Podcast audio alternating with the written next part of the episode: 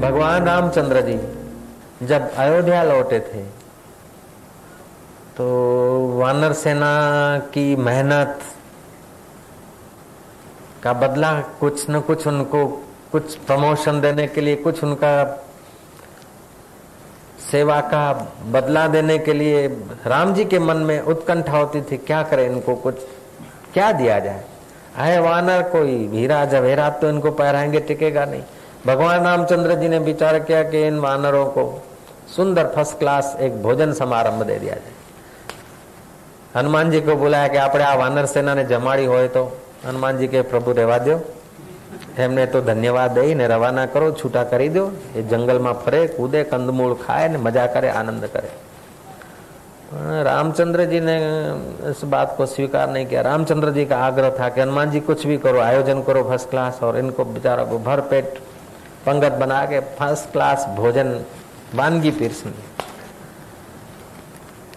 हाँ भगवान की आज्ञा, स्वामी की आज्ञा तो सेवक कैसे टाल सके? जो आज्ञा करके हनुमान जी तो चले गए, दिन नक्की हुए। वानरों को हुक्म किया और हनुमान जी की देखरेख में।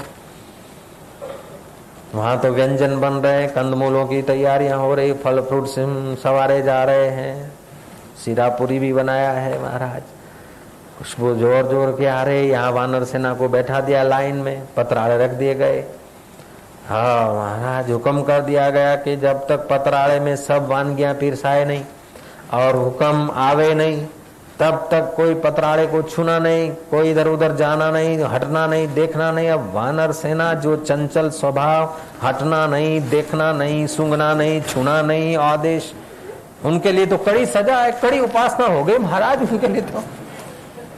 हनुमान जी यूँ राउंड मारे तब तक फिर वो बाजू घूमे तो फिर वो पतराड़ा सूंघे कभी खंजवाड़े, कभी दूसरे का देखे, तीसरे का देखे चुप बैठे। तो और पिरसने वाले का तो उसको देखे कि क्या क्या पिरस रहे यूँ करे? फिर हनुमान जी आँख घुमाए, दाएँ और हनुमान रामचंद्र जी का सिंहासन। रामचंद्र जी गालों में मुस्कुरा रहे। हनुमान जी की इज़्ज़त का सवाल है कि अपनी पार्टी के लोग अगर ऐसा हो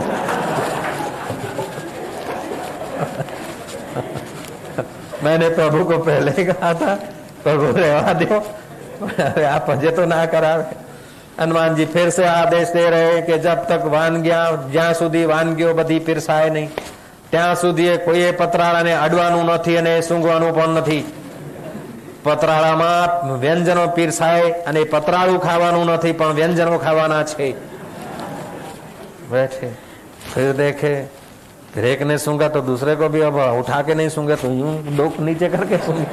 अब बांदर सेना से करते करते महाराज कंदमूल पीरसाए आम पीरसा गए। हाँ वो सीरा आने को है। वो बांदर देखा कि मुँह में पानी आ गया। अब हनुमान जी का तो बड़ा प्रभाव है, कड़ा पहरा है। हनुमान जी की धाक सब पर थी। कहा भी न जाए, चुप रहा भी न जाए। अब कैद में फंस गए सब लोग। उठ भी नहीं सकते, चख भी नहीं सकते, हिल भी नहीं सकते, इनके लिए महा उपासना हो गई। तो जितना चंचल आदमी होता है, उतना स्थिर होना उसके लिए कठिन है, उतनी उसकी उपासना हो गई। महाराज, जब आम पीसे गए तो एक चतुर बंदर ने क्या करा, अपने नीचे के दोनों हाथ तो चार पैर होते या चार हाथ पैर जो, पैरों के बल से वो आम चुरा लिया।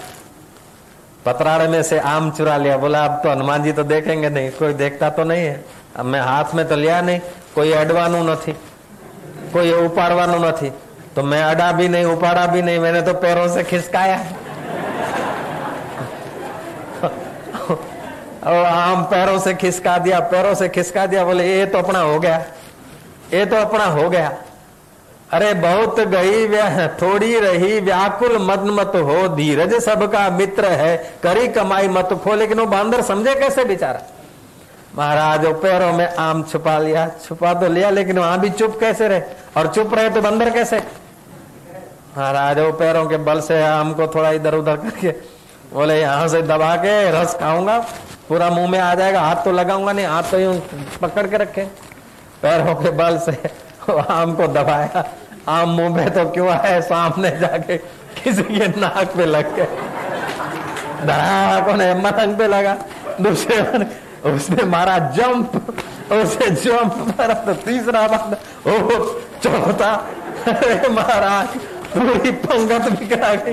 ये धमा धमी कोई उसके कोई कोई पदार्थ ले भागा, कोई कोई पदार्थ लेके वही हुपा हुप धमा धम हनुमान जी के सावधान चुप ऑर्डर ऑर्डर चुप चुप। लेकिन अब एक, दो, पाँच, पच्चीस हो तो ऑर्डर और चुप रहे। कोई न्यायालय तो था नहीं, बांदर सेना थी।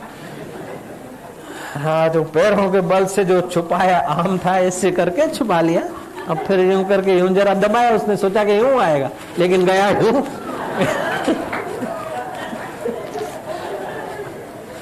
अब गया वो सामने की सेना।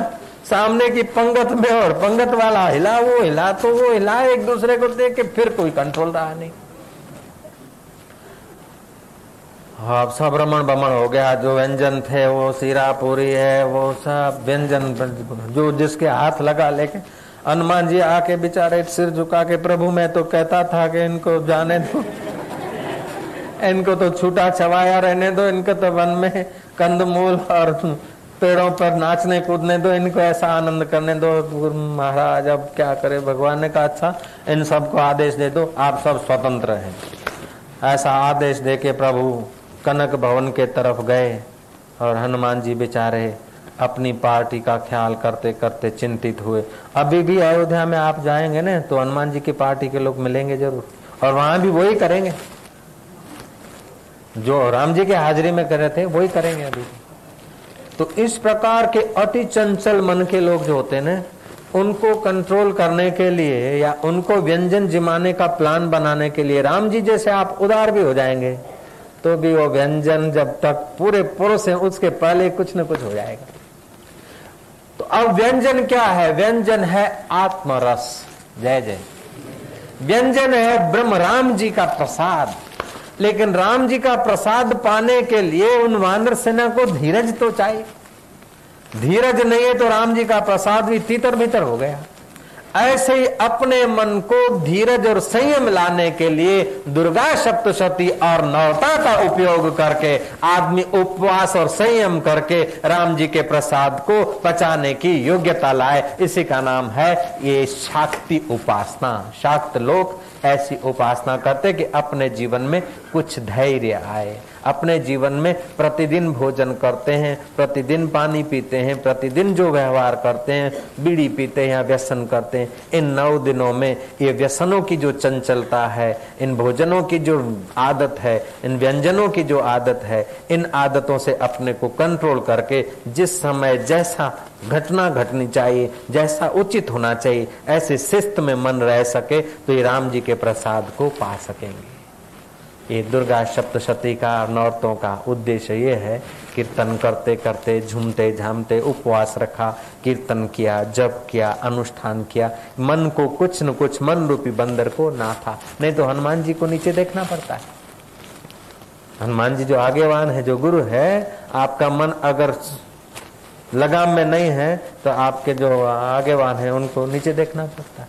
तो अपने मन को लगाम में लाने के लिए, अपने मन को संयम में लाने के लिए ये दुर्गा सप्तशती के द्वारा, इस उपासना के द्वारा अपने चित्त की शुद्धि उपलब्ध की जाती